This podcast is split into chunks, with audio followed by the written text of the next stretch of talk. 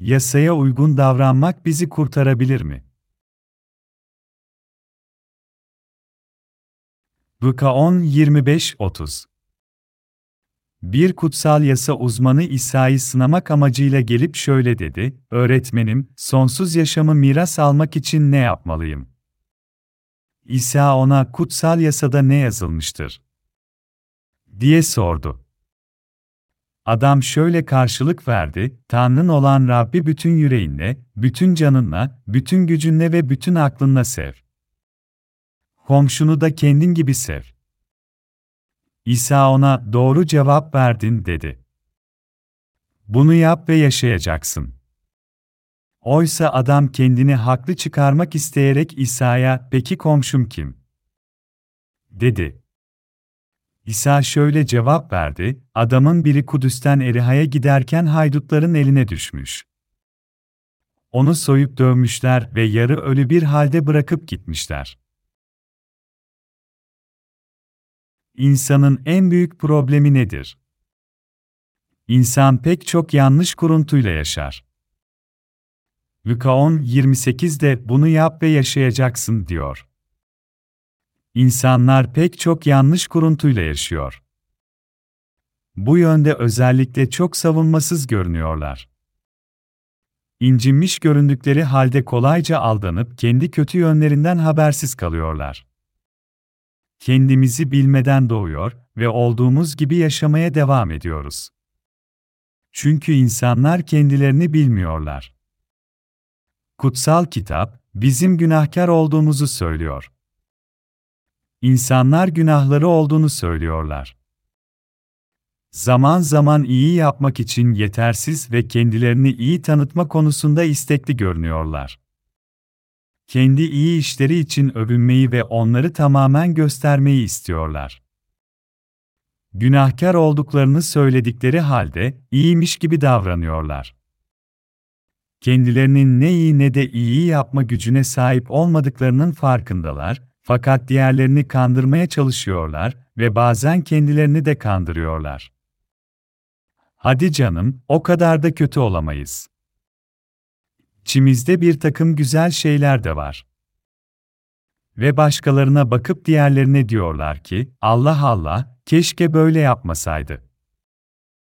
Böyle olmasa onun için daha iyi olurdu. Bu şekilde konuşursa onun için daha iyi olacak. Müjdeyi öyle değil de böyle duyurmanın daha iyi olduğunu sanıyorum.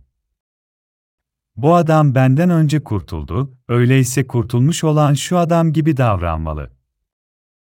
Ben daha yeni kurtuldum, fakat zamanla daha çok şey öğrenirsem, onun yaptığından daha iyi yaparım. Yüreklerindeki bıçakları bilemekle uğraşıyorlar. Biraz bekle. Senin gibi olmadığımı göreceksin. Şimdilik benden ileride olduğunu düşünüyorsun, değil mi? Biraz bekle. Kutsal kitapta yazan sonuncular birinci olacak sözü, beni anlatıyor. Bekle, göreceksin. İnsanlar kendilerini kandırıyorlar. Eğer biri diğerlerini yargılıyorsa, onların yerine geçip onların yaptığı işi yapması gerekir. Kürsüye çıkıp da kendini çaresizce kekeler bulduğu zaman, kendi maskesinin farkına varır. Vaizler sadece Tanrı'ya bakmalıdır. Başkalarını onlar hakkında ne düşündüğüyle ilgilenmemesi gerekir. Bunu yaptığı anda vaaz veremez olur. İnsanlara iyi olanı yapıp yapamadıkları sorulduğunda çoğu insan olumsuz cevap veriyor. Fakat onlar bunu yapabilecek güce sahip oldukları yanılsamasını taşıyorlar. Ve ölünceye dek zor olanı başarmak için uğraşıyorlar. Yüreklerinde iyilik bulunduğunu, bu yüzden iyi olanı yapabileceklerini umuyorlar. Kendilerinin yeterince iyi olduklarını da düşünüyorlar. Ne kadar zaman önce tekrar doğmuş olurlarsa olsunlar Tanrı'ya hizmette daha ileride olmayı başarmak için, Rab için bunu ve şunu yapabilirim diye düşünüyorlar. Fakat Rabbi hayatımızın dışına çıkardığımızda gerçekten iyi olanı yapabilir miyiz? İnsanın içinde iyi bir şey olabilir mi? İnsan iyi işler yaparak kurtulabilir mi? İnsan iyi olanı yapma gücüne sahip değildir. İnsan tek başına bir şeyler yapmaya kalkıştığında günaha düşer. Bazıları kurtulduktan sonra İsa'yı bir kenara itip iyi olanı kendi başlarına yapmaya çalışırlar. İçimizde sadece kötü olan bulunur. Biz yalnızca kötü olanı yapabiliriz. Kendi başımıza, buna kurtulmuş olanlar da dahildir, sadece günah işleyebiliriz. Bu bizim bedenimizin gerçeğidir. Her zaman neyi yaparız, iyi mi, kötüyü mü? Kötü olanı. Dua kitabımızda Tanrı'yı övün diye başlayan bir ilahi var ve şöyle devam ediyor. İsa olmazsa tökezleriz. Bizler yelkensiz denizi geçen kötüleriz, İsa olmazsa biz yalnızca günah işleyebiliriz. Sadece kurtarılmış olduğumuz için erdemliyiz. Ama gerçekte biz kötüyüz. Elçi Pavlus diyor ki, yapacağım iyilikler için hiçbir şey yapmam, fakat alıştığım kötülükleri yapmayacağım. Bir insan İsa ile beraber olduğu müddetçe sorun yoktur. Fakat İsa ile hiçbir şey yapmadıysa Tanrı'nın önünde iyi olanı yapmayı dener. Fakat ne kadar çok denerse kendini o kadar çok kötü olanı yaparken bulur. Kral Davud bile aynı doğaya sahipti. Ülkesi barış ve bolluk içinde olduğu zamanlarda bir gün pencereden bakıyordu. Onu ayartan bir şey gördü. Tensel bir arzu duydu. Tanrı'yı unuttuğu zaman neye benziyordu? O gerçek kötüydü. Uria'yı öldürdü, onun karısını aldı fakat içindeki kötülüğü göremiyordu. Yaptığı davranış için bir mazaret bulmuştu. Günlerden bir gün, Peygamber Natan ona geldi ve dedi ki, bir şehirde biri zengin ve biri de fakir iki adam vardı. Zengin adamın pek çok sığırları ve koyunları vardı ve fakir adamın satın alınmış ve beslemiş olduğu küçük bir dişi kuzudan başka bir şey yoktu. Ve zengin adama bir yolcu geldi ve kendisine gelen yolcuya hazırlamak için kendi koyunlarından ve sığırlarından almadı, fakat fakir adamın kuzusunu aldı ve yanına gelen adam için onu hazırladı. Davut, bunu yapan adam mutlaka öldürülmeli. Dedi. Çok öfkelenmişti, sonra devam etti, onun pek çok koyunu ve sığırı vardı, onlardan birini alabilirdi. Fakat o yoksul adamın tek kuzusunu aldı ve misafirine yiyecek hazırlattı. O ölmeli. Ve Nathan ona, bu adam sensin dedi.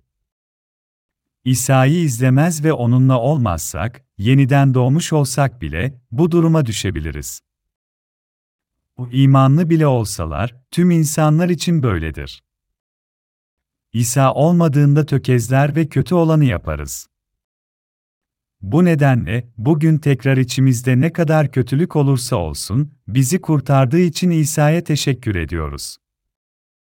Haçın gölgesi altında huzur bulmak istiyorum. Yüreğimiz Mesih'in kurtarışının gölgesi altında rahat bulur. Bu gölgeden ayrılıp kendimize baktığımızda asla huzur bulamayız. Tanrı bize yasanın önünde imanın doğruluğunu verdi. Hangisi daha öncedir, iman mı yasa mı? İman. Elçi Pavlus, Tanrı'nın doğruluğu bize ilk önce imanla verdiğini söylüyor. Adem ve Havva'ya, Habil ve Kain'e, sonra Şit ve Enok'a, Noh'a, sonra İbrahim'e Saha, Yakub'a ve 12 oğluna verdi. Yasa olmadığı halde onun sözüne iman ettikleri için Tanrı'nın önünde doğru sayıldılar. Zaman geçti ve Yakub'un torunları Yusuf'un sebep olmasıyla 400 yıl Mısır'da köle olarak yaşadılar. Tanrı onları Musa'nın önderliğinde Kenan diyarına götürdü. Fakat 400 yıllık kölelik boyunca imanın doğruluğunu unuttular. Tanrı onları mucizesiyle Kızıl Deniz'den geçirdi ve çöle götürdü. Sina çölünü geçtikten sonra onlara Sina Dağı'nda yasayı verdi. Onlara ayrıntılı 613 maddeyi de kapsayan 10 emiri verdi. Senin Tanrın ve İbrahim'in Tanrısı, İshak'ın Tanrısı, Yakub'un Tanrısıyım. Musa, kalk ve Sina dağına çık ve sana yasayı vereceğim. Tanrı onlara yasayı verdi. Onlara yasayı verdi ve bu sayede onlar, günahın bilincine vardılar. Romalılar 3.20 Bu onların, Tanrı'nın hoşlandığı ve hoşlanmadığı şeyleri bilmelerini sağladı ve onun doğruluğunu ve kutsallığını açıkladı. 400 yıl boyunca İsrail'de köle olarak bulunan tüm İsrail halkı, Kızıl Denizi geçti. İbrahim'in, İshak'ın ve Yakub'un Tanrısı ile hiç karşılaşmamışlardı. Onu tanımıyorlardı. Ve İsrail'de köle olarak yaşadıkları 400 yıl boyunca Tanrı'nın doğruluğunu unutmuşlardı. Bir önderleri yoktu. Yakup ve Yusuf onların liderleriydiler, fakat ölmüşlerdi. Yusuf, oğulları Manasse ve Efraim'e imanı geçirmeyi başaramamış gibi görünüyordu. Tanrı'nın doğruluğunu unuttukları için tekrar tanrılarını bulup onunla karşılaşmaları gerekiyordu. Bu nedenle Tanrı onlara ilk önce imanın doğruluğunu verdi ve onlar imanı unuttuktan sonra Tanrı onlara yasayı verdi. Yasayı onları kendisine döndürmek için verdi. İsrail'i kurtarmak ve İbrahim'in halkını kendi halkı yapmak için onlara sünnet olmalarını söyledi. Onları çağırmasının iki amacı vardı. İlki yasayla tanıtılan bir tanrı vardı, ikincisi, onlar Tanrı'nın önünde günahlıydılar. Onların, onun önüne gelip Tanrı'nın onlara verdiği kurtarışın kurbanı aracılığıyla kurtulup onun halkı olmalarını istiyordu. Ve onları kendi halkı yaptı. İsrail halkı gelecek olan Mesih'e, kurban sistemi, inanarak yasa yoluyla kurtuldular. Fakat kurban sistemi zamanla silikleşti. Gelin bunun ne zaman ortaya çıktığına bir bakalım. Luka 10.25'te bir kutsal yasa uzmanının gelip sınamak için şöyle dediği yazıyor. Yasa uzmanı bir ferisiydi. Ferisiler onun sözüne uygun yaşamaya çalışan tutucu insanlardı. Bu insanlar öncelikle ülkeyi korumaya ve daha sonra yasaya uygun yaşamaya çalışan insanlardı. O zamanlar İsrail'de, Roma egemenliğine karşı ayaklanmış atılgan ve kendi düşüncelerinin kazandığını göstermek isteğinde olan Zealotlar adında milliyetçiler bulunuyordu. İsa kimlerle karşılaşmak istiyordu? Çobansız kuzularla. Bugün bile böyle insanlar bulunuyor. Toplumsal hareketleri ülkenin ezilen insanlarının kurtaralım gibi sloganlarla yönlendiriyorlar. Onlar, İsa'nın zavallı ve ezilenleri kurtarmaya geldiğine inanıyorlar.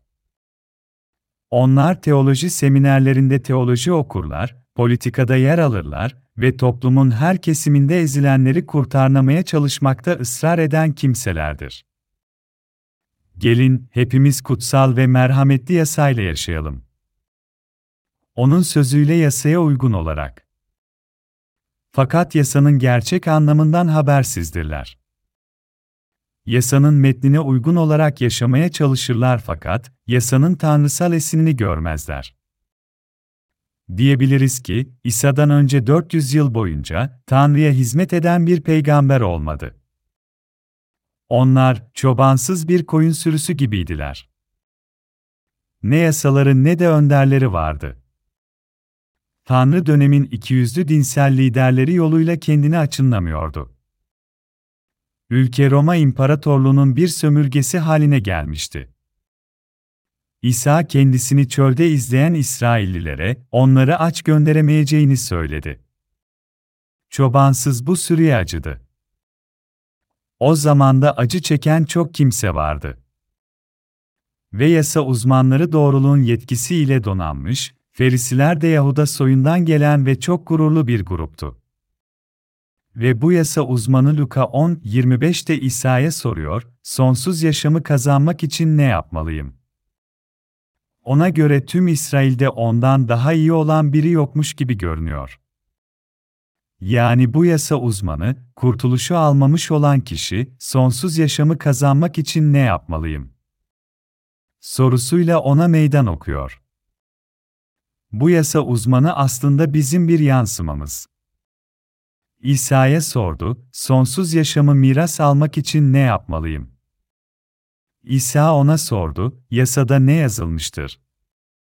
Oradan ne okursun? Yanıtlayıp dedi, Tanrın olan Rabbi bütün yüreğinle, bütün canınla, bütün gücünle, bütün aklınla sev, komşunu da kendin gibi sev. Ve İsa ona dedi, doğru cevap verdin, bunu yap ve yaşayacaksın. O kendi kötülüğünü, iyi olanı asla yapamayacak olan bir günah yığını olduğunu bilmeden, İsa'ya meydan okudu. İsa ona sordu, kutsal yasada ne yazılmıştır? Orada ne okursun? Yasada ne okuyorsun? Yasayı asla tutamayacak günahkarlar olduğumuzu. Orada ne okursun? Doğru cevap verdin, bunu yap ve yaşayacaksın, orada ne okursun? Sorusu, aslında bu yasayı nasıl biliyor ve anlıyorsun demektir. Günümüzdeki çoğu insan gibi, bu yasa uzmanı da Tanrı'nın yasayı onu korumak için verdiğini düşünüyor. Bu düşünceyle cevap veriyor, Tanrın olan Rabbi bütün yüreğinle, bütün canınla, bütün gücünle, bütün aklınla sev. Ve komşunu da kendin gibi sev. Yasa hatasızdır. O bize kusursuz yasayı verdi. Bize Rabbi bütün yüreğimizle, bütün canımızla, bütün gücümüzle, bütün aklımızla sevmemizi ve komşumuzu da kendimiz gibi sevmemizi söyledi. Tanrımızı bütün yüreğimizle ve gücümüzle sevmek bizim için doğrudur. Ha, bu asla yerine getirilemeyecek kutsal bir sözdür. Orada ne okursun? Sorusu, yasa doğru ama sen onu nasıl anlıyorsun? Anlamına geliyor. Yasa uzmanı Tanrı'nın bu yasayı, ona boyun eğilmesi için verdiğini düşünüyordu. Fakat Tanrı'nın yasası, bizim eksikliklerimizi görmemiz ve kötülüğümüzü tamamen ortaya çıkarmak için verildi, yasa bizim günahlarımızı ortaya çıkarıyor. Günah işledin. Sana öldürmeyeceksin dediğim halde öldürdün. Neden bana asi oldun? Yasa insanın yüreğindeki günahı açığa çıkarır. Diyelim ki yolda yürürken, tarlada olgun kavunlar gördüm. Tanrı yasayla beni uyardı. Bu kavunları yemek için toplama. Bunu yaparsan bana utanç verirsin. Peki baba. Bu tarla Ahmet Bey'in tarlası ve bu yüzden onları toplamamalısın. Evet, baba. Yasayı duyduğumuz anda onları toplamak için büyük bir istek duyarız ama onları toplamamamız gerekir. Bir su kaynağını elimizde kapatırsak, tepki olarak su üzerimize sıçrar. İnsanın günahı böyledir. Tanrı bize asla kötü olanı yapmamamızı söyledi. Tanrı bunu söyleyebilir çünkü o kutsal ve eksiksizdir.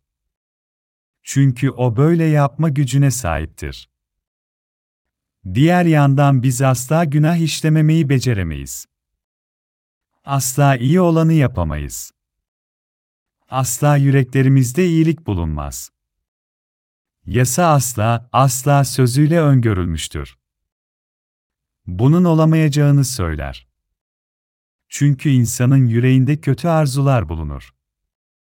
Kendi arzularımıza göre hareket ederiz. Zina işleriz, çünkü yüreğimizde zina vardır. Kutsal kitabı dikkatle okumamız gerekiyor. İsa'ya ilk inandığımda söze göre inanıyordum. İsa'nın haç üzerinde benim için öldüğünü okuduğumda gözyaşlarımın akmasına engel olamıyordum. Ben bu kadar kötü bir insanken o benim için haçta öldü. Kalbim korkunç bir şekilde sızlıyor ve ona inanıyordum. Eğer ona inanıyorsam, söze göre inanmalıyım diye düşündüm. Çıkış 20'de benim önümde başka tanrılara tapınmayacaksın yazıyordu. Bu söze göre pişmanlıkla dua ettim. Onun önünde başka tanrılarım olup olmadığını, adını değersizce anıp anmadığımı ya da başka tanrıların önünde eğilip eğilmediğimi görmek için hafızamı yokladım.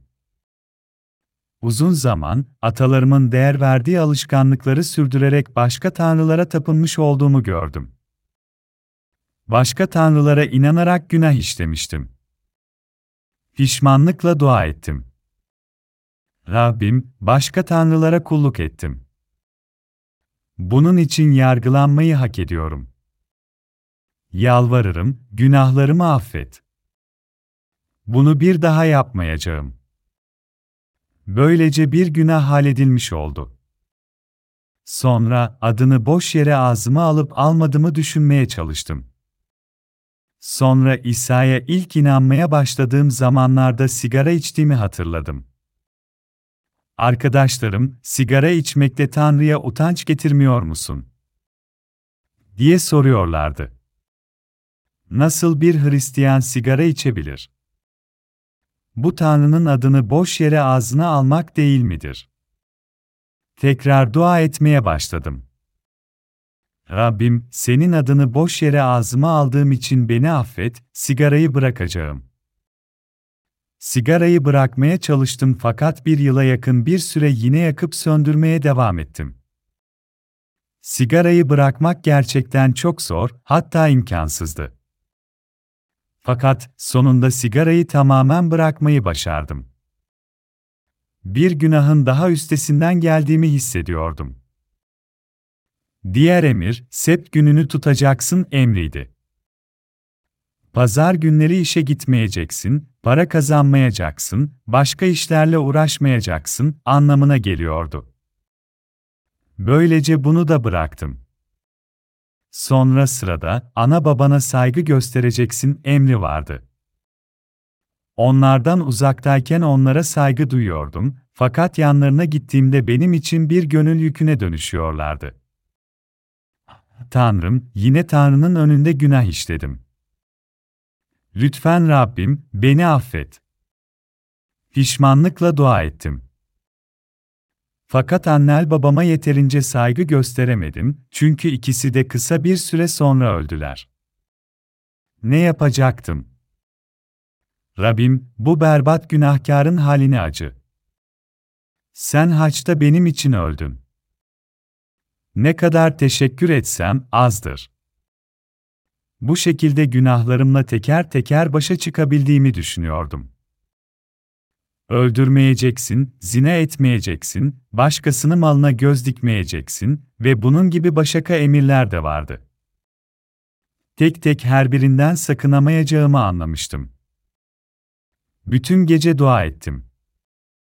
Fakat siz de bilirsiniz, pişmanlıkla dua etmek pek de hoş bir iş değildir. Gelin bunun hakkında biraz konuşalım. İsa'nın haça gerilmesini düşündüğümde, onun ne kadar acı çektiğini anlayabiliyordum. Ve o, onun sözünü yerine getiremeyen biz günahkarlar için ölmüştü. Onu ne kadar sevdiğimi ve o bana gerçek mutluluğu verdiği için ne kadar şükran duyduğumu düşünerek bütün gece ağladım. Kiliseye katıldığım ilk bir yıl genellikle daha kolaydı. Ve sonraki iki yıl benim için zorlaşmaya başladı, çünkü daha sık ağlamaya başladığımdan beri gözyaşlarının akabilmesi için daha sıkı düşünmem gerekiyordu. Gözyaşlarım, yine de gelmediyse dua etmek için, üç gün daha çıkıp oruç tutuyordum. Sonra gözyaşları geri geliyordu. Gözyaşlarımla ıslanmış olarak topluluğa geri dönüyor ve kilisede ağlamaya devam ediyordum. Etrafındaki insanlar, dağda dua ederek daha kutsal oldun diyorlardı. Fakat sonra gözyaşları kaçınılmaz olarak tekrar kurudu. Üçüncü geçekten daha da zordu. Arkadaşlarıma ve Hristiyan dostlarıma karşı yaptığım hataları düşünmeli ve tekrar ağlamalıydım. Bundan dört yıl sonra gözyaşlarım tekrar kurudu. Gözlerimde gözyaşı bezleri vardı ama uzun süre çalışamıyorlardı. Beş yıl sonra ne kadar uğraştımsa da hiçbir şeye ağlayamadım. Bundan sonra burnum akmaya başladı. Bundan iki ya da daha fazla yıl sonra kendimle tartıştım ve tekrar kutsal kitaba döndüm. Yasa günahı tanımak içindir. Yasa konusunda neyi kavramalıyız? Biz asla yasayı yerine getiremeyiz. Romalılara mektup 3, 20'de yasa sayesinde günahın bilincine varıyoruz yazar. Bunu elçi Pavlus için kişisel bir mesaj olarak aldım ve sadece seçmiş olduğum bu özel sözcüklere inandım. Fakat gözyaşlarım kuruduktan sonra imanlı yaşamımı sürdüremedim. Böylece defalarca günah işledim ve yüreğimde günahın bulunduğunu, bu yüzden yasaya uygun yaşamanın imkansız olduğunu keşfettim. Bunu taşıyamazdım. Fakat yasayı bir kenara atamazdım çünkü onun boyun eğmek için verildiğine inanıyordum. Sonunda kutsal yazıda gördüğümüz yasa uzmanları gibi ben de bir yasa uzmanı haline döndüm.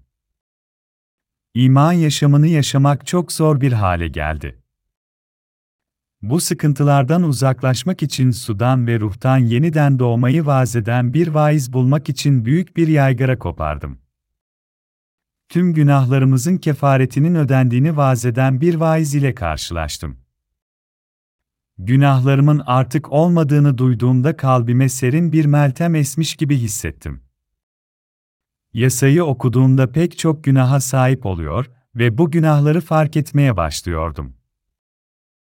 On emiri kalbimde yıkmıştım. Günah yürekte işlendiğinde de günahtır ve ben kasıtsızca yasanın inanlısı olmuştum. Yasayı tuttuğum zamanlarda mutluydum.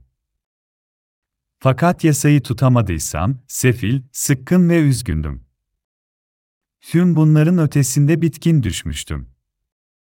Sadece başlangıçta bana, hayır, yasanın başka bir anlamı var.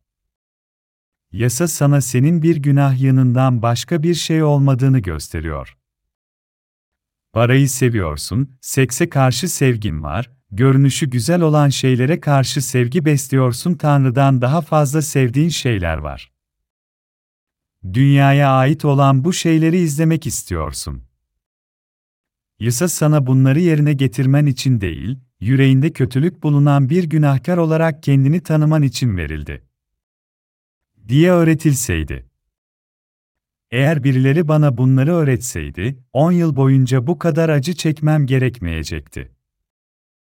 Bu yüzden 10 yıl boyunca bu gerçeğe ulaşıncaya kadar yasa altında yaşadım.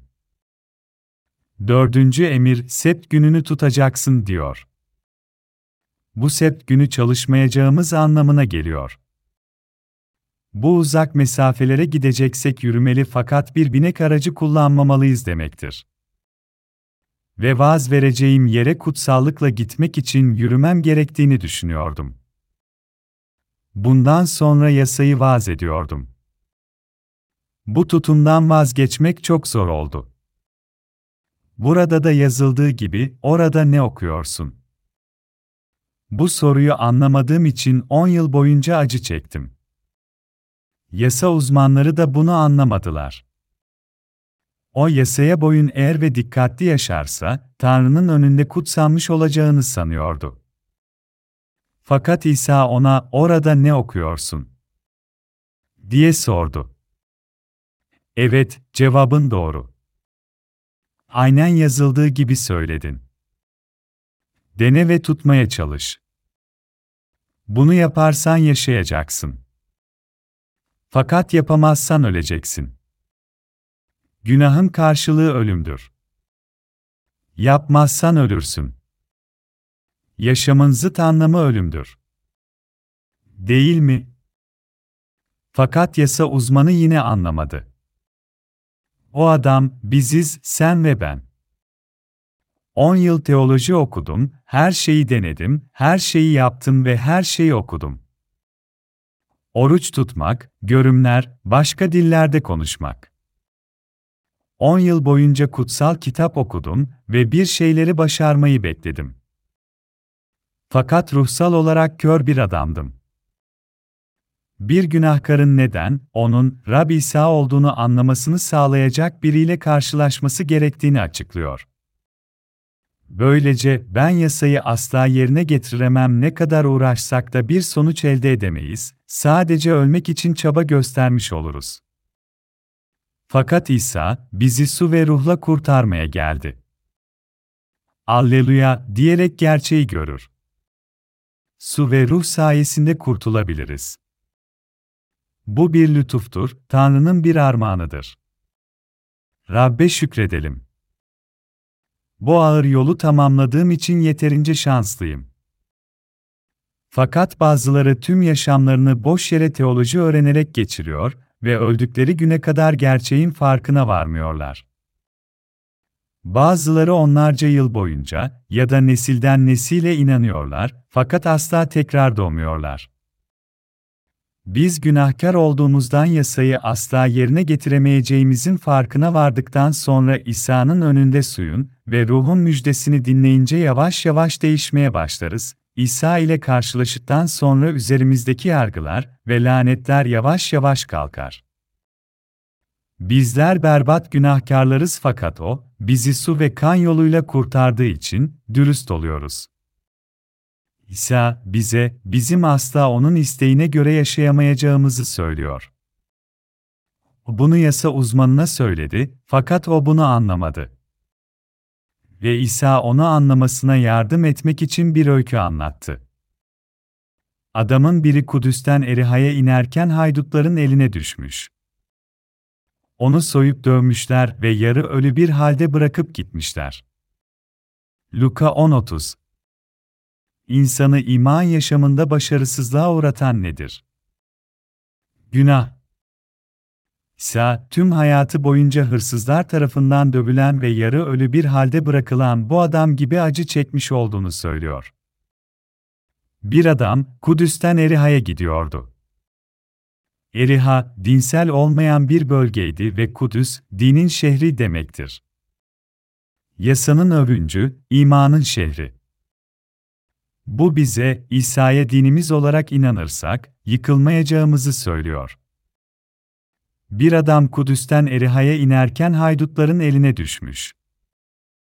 Onu soyup dövmüşler ve yarı ölü bir halde bırakıp gitmişler. Kudüs, kalabalık ve büyük bir şehirdi. Orada başkahin ve çok sayıda kahin vardı. Orada Levililer, diğerlerinden üstün kişiler bulunuyordu. Oradakilerin çoğu yasayı biliyordu. Orada yasayı yüceltmeye çalışıyorlar, fakat sonunda düşüyor ve Eriha'ya doğru gidiyorlardı. Dünyaya doğru gitmeyi sürdürdüler ve haydutlarla karşılaştılar. Bu adam Kudüs'ten Eriha'ya giden yolda haydutlatla karşılaştı. Elbiselerini soydular. Elbiseleri soyulmuş demek, dürüstlüğünü yitirmek demektir.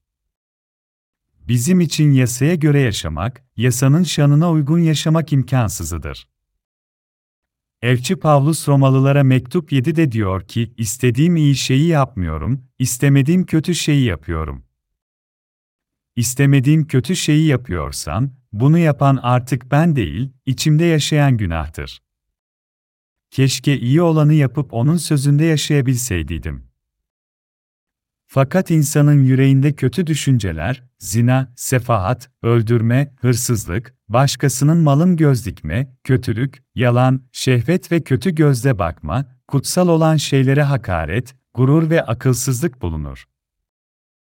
Markos 7, 21, 23 Şimdi, bunlar yüreğimizde bulunduğu ve dışarı çıktığı için yapmak istediğimiz şeyi değil, yapmak istemediğimiz şeyi yapıyoruz.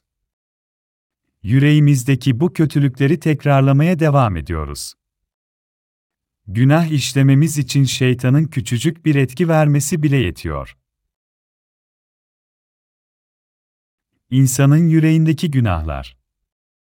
Yasa yoluyla yaşayabilir miyiz? Hayır. Markos 7'de diyor ki, insanın dışında olup içine giren hiçbir şey onu kirletmez. İnsanı kirleten insanın içinden çıkandır. Burada bize insanın yüreğinde kötü düşünceler, zina sefaat, öldürme, hırsızlık, başkasının malına göz dikme, kötülük, yalan, şehvet, kötülük, yalan, şehvet, kötü gözle bakma, kutsal şeylere hakaret, gurur ve akılsızlık bulunduğunu söylüyor. Hepimiz kalbimizde adam öldürdük. Birini öldürmemiş hiç kimse yoktur. Bir anne çocuğuna bağırırken, hayır, bunu yapma, sana söylüyorum, lanet olası, bunu yapma. Yapma dedim. Sonra, gel buraya. Sana bunu yapmamanı söyledim, değil mi? Şimdi seni öldüreceğim. Dediğinde, bu bir cinayettir. Düşüncesizce söylediğiniz bu sözlerle çocuğunuzu öldürürsünüz. Çocuklarımızın hayatta kalması gerek, çünkü hızla bizden uzaklaşıyorlar, fakat bütün kızgınlığımızı onların üstüne boşaltırsak ölürler. Tanrı'nın önünde onları öldürmüş oluruz. Çocuğumuza vurduktan sonra oluşan morluğa bakıp bunu yapmış olmak için çıldırmış olmamız gerektiğini düşünürüz. Bu şekilde davrandık, çünkü hepimiz kendi derinlerimizde katilleriz. Yapmak istemediğim şeyi yapıyorum cümlesi, kötü olanı yapıyoruz, çünkü kötüyüz demektir. Bizi günah işlemek için ayartmak şeytan için çok kolaydır. Şimdi, 10 yıl boyunca bir kulübede yüzü duvara dönük olarak Büyük Koreli keşiş Sanchol gibi meditasyon yapan henüz kurtulmamış bir adamdan söz edelim. Yüzünü duvara dönmüş, otururken, her şey iyidir, fakat birilerinin ona yiyecek getirip, kirlileri alması gerekmektedir. Birileriyle temes kurması kaçınılmazdır. Bu bir erkek olursa sorun yoktur. Ama gelin bunun çok güzel bir kadın olduğunu varsayalım. O kadını tesadüfen gördüğünde, tüm oturduğu bu zamanlar boşa gidecekti. O şöyle düşünecekti, zina yapmamalıyım. Yüreğimde bunu taşıyorum ama bunu oradan söküp atmalıyım. Onu silkip atmalıyım. Beynimden çık. Fakat bulduğu çözümler, kadını her görüşünde uçup gidecekti. Kadın ayrıldığında yüreğine bakıp, beş yıllık sıkı çalışmanın bir hiç için olduğunu gördü. Bir insanın dürüstlüğünü alıp götürmek, şeytan için çok basittir. Şeytanın tüm yapması gereken hafif bir itki vermektir. Bir insan fidyeyle kurtarılmadan savaşmaya çalıştığında günaha düşmeye devam eder. Her pazar sadakatli ondalığını verir, 40 gün oruç tutar, 100 gün katı bir şekilde dua eder. Fakat şeytan onu hayatın güzellikleriyle ayartır. Sana iş yerinde daha iyi bir konum vermek istiyorum ama sen Hristiyansın ve pazar günleri çalışamazsın, değil mi? Çok iyi bir pozisyon. Belki ayda 3 hafta pazarları çalışman gerekecek, sadece bir pazar, kiliseye devam edebileceksin. Ama bu büyük prestij ve dolgun maaş çeklerinden hoşlanırsın herhalde. Ne dersin? Buna yüz kişinin yüzü de inanır. Kadınlara zaafı olanlar da, bu işe yaramazsa şeytan onun karşısına bir kadın çıkarır ve adama aşık olur, aklı başından gider ve Tanrı'yı bir anda unutur. İnsanın dürüstlüğünün nasıl akıp gittiğini bize gösteriyor. Yasaya uygun yaşamayı denersek sonunda hepimiz günahla yaralanmış olarak, acı ve yoksulluk içinde doğruluğumuzu yitiririz. Adamın biri Kudüs'ten Eriha'ya inerken haydutların eline düşmüş. Onu soyup dövmüşler ve yarı ölü bir halde bırakıp gitmişler. Bunun anlamı, biz Kudüs'te kutsal Tanrı'nın isteğine göre yaşamak için kalmayı denesek bile kendi zayıflığımız yüzünden tekrar tekrar tökezleyip yıkılacağız demektir. Sonra Tanrı'nın önünde pişmanlıkla dua ederiz. Rabbim, günah işledim. Beni affet, bir daha asla bunu yapmayacağım. Sana söz veriyorum, bu gerçekten son olacak. Senden rica ediyorum ve yalvarıyorum, beni bu seferlik affet. Fakat asla son bulmaz. İnsanlar bu dünyada günah işlemeden yaşayamazlar. Belki birkaç kere günaha karşı uyarılabilir ama günah işlememesi imkansızdır. Ve yine günah işler. Rabbim, beni affet, böyle giderse kiliseden de uzaklaşır. Günahları yüzünden Tanrı'dan da uzaklaşır ve sonunda cehenneme gider. Eliha'ya gitmek, maddi dünyanın içine girmek dünya ile yakınlaşmak ve Kudüs'ten uzaklaşmak demektir. İlk başta Kudüs hala yakındır, önce günah işleme, sonra da pişman olma döngüsü tekrarladıkça kendimizi Eriha'ya giden yolda, dünyanın içine düşmüş olarak buluruz. Kim kurtulabilir? Kendini kurtarmaya çalışmaktan vazgeçen. Eriha yolundaki adam, kimlere rastladı?